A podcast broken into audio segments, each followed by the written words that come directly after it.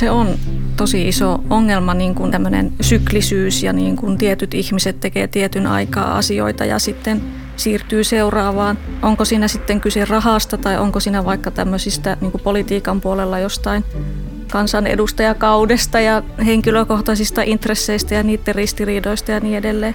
Ja toinen, mitä mä tuli mieleen justiin, on tämmöinen siiloutuminen ylipäätänsä organisaatioiden välillä. Että se, on niin kuin, se on oikeasti ongelma, että asiat ei etene niin kuin ne vois optimaalisesti edetä, koska toimijat ei vaan syystä tai toisesta pysty tekemään työtä yhdessä.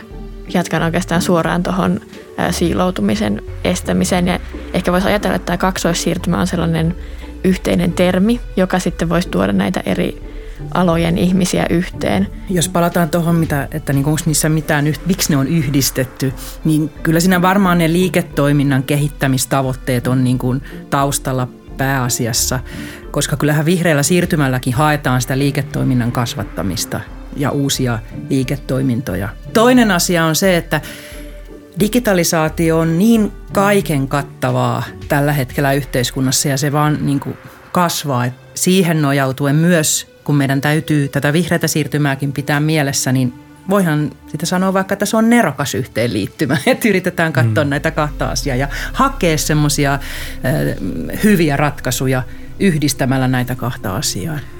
Niin onko se myös ikään kuin pragmaattinen siinä mielessä, että, mm. että voidaan ajatella, että – että ainakin digitalisaatio tuntuu mun päässä semmoiselta niin kuin omalakiselta, että se etenee niin kuin joka tapauksessa. Sitten taas toisaalta voidaan ajatella, että ilmastonmuutoskin etenee meistä riippumatta, tai mm. nyt tavallaan meistä riippumatta jo.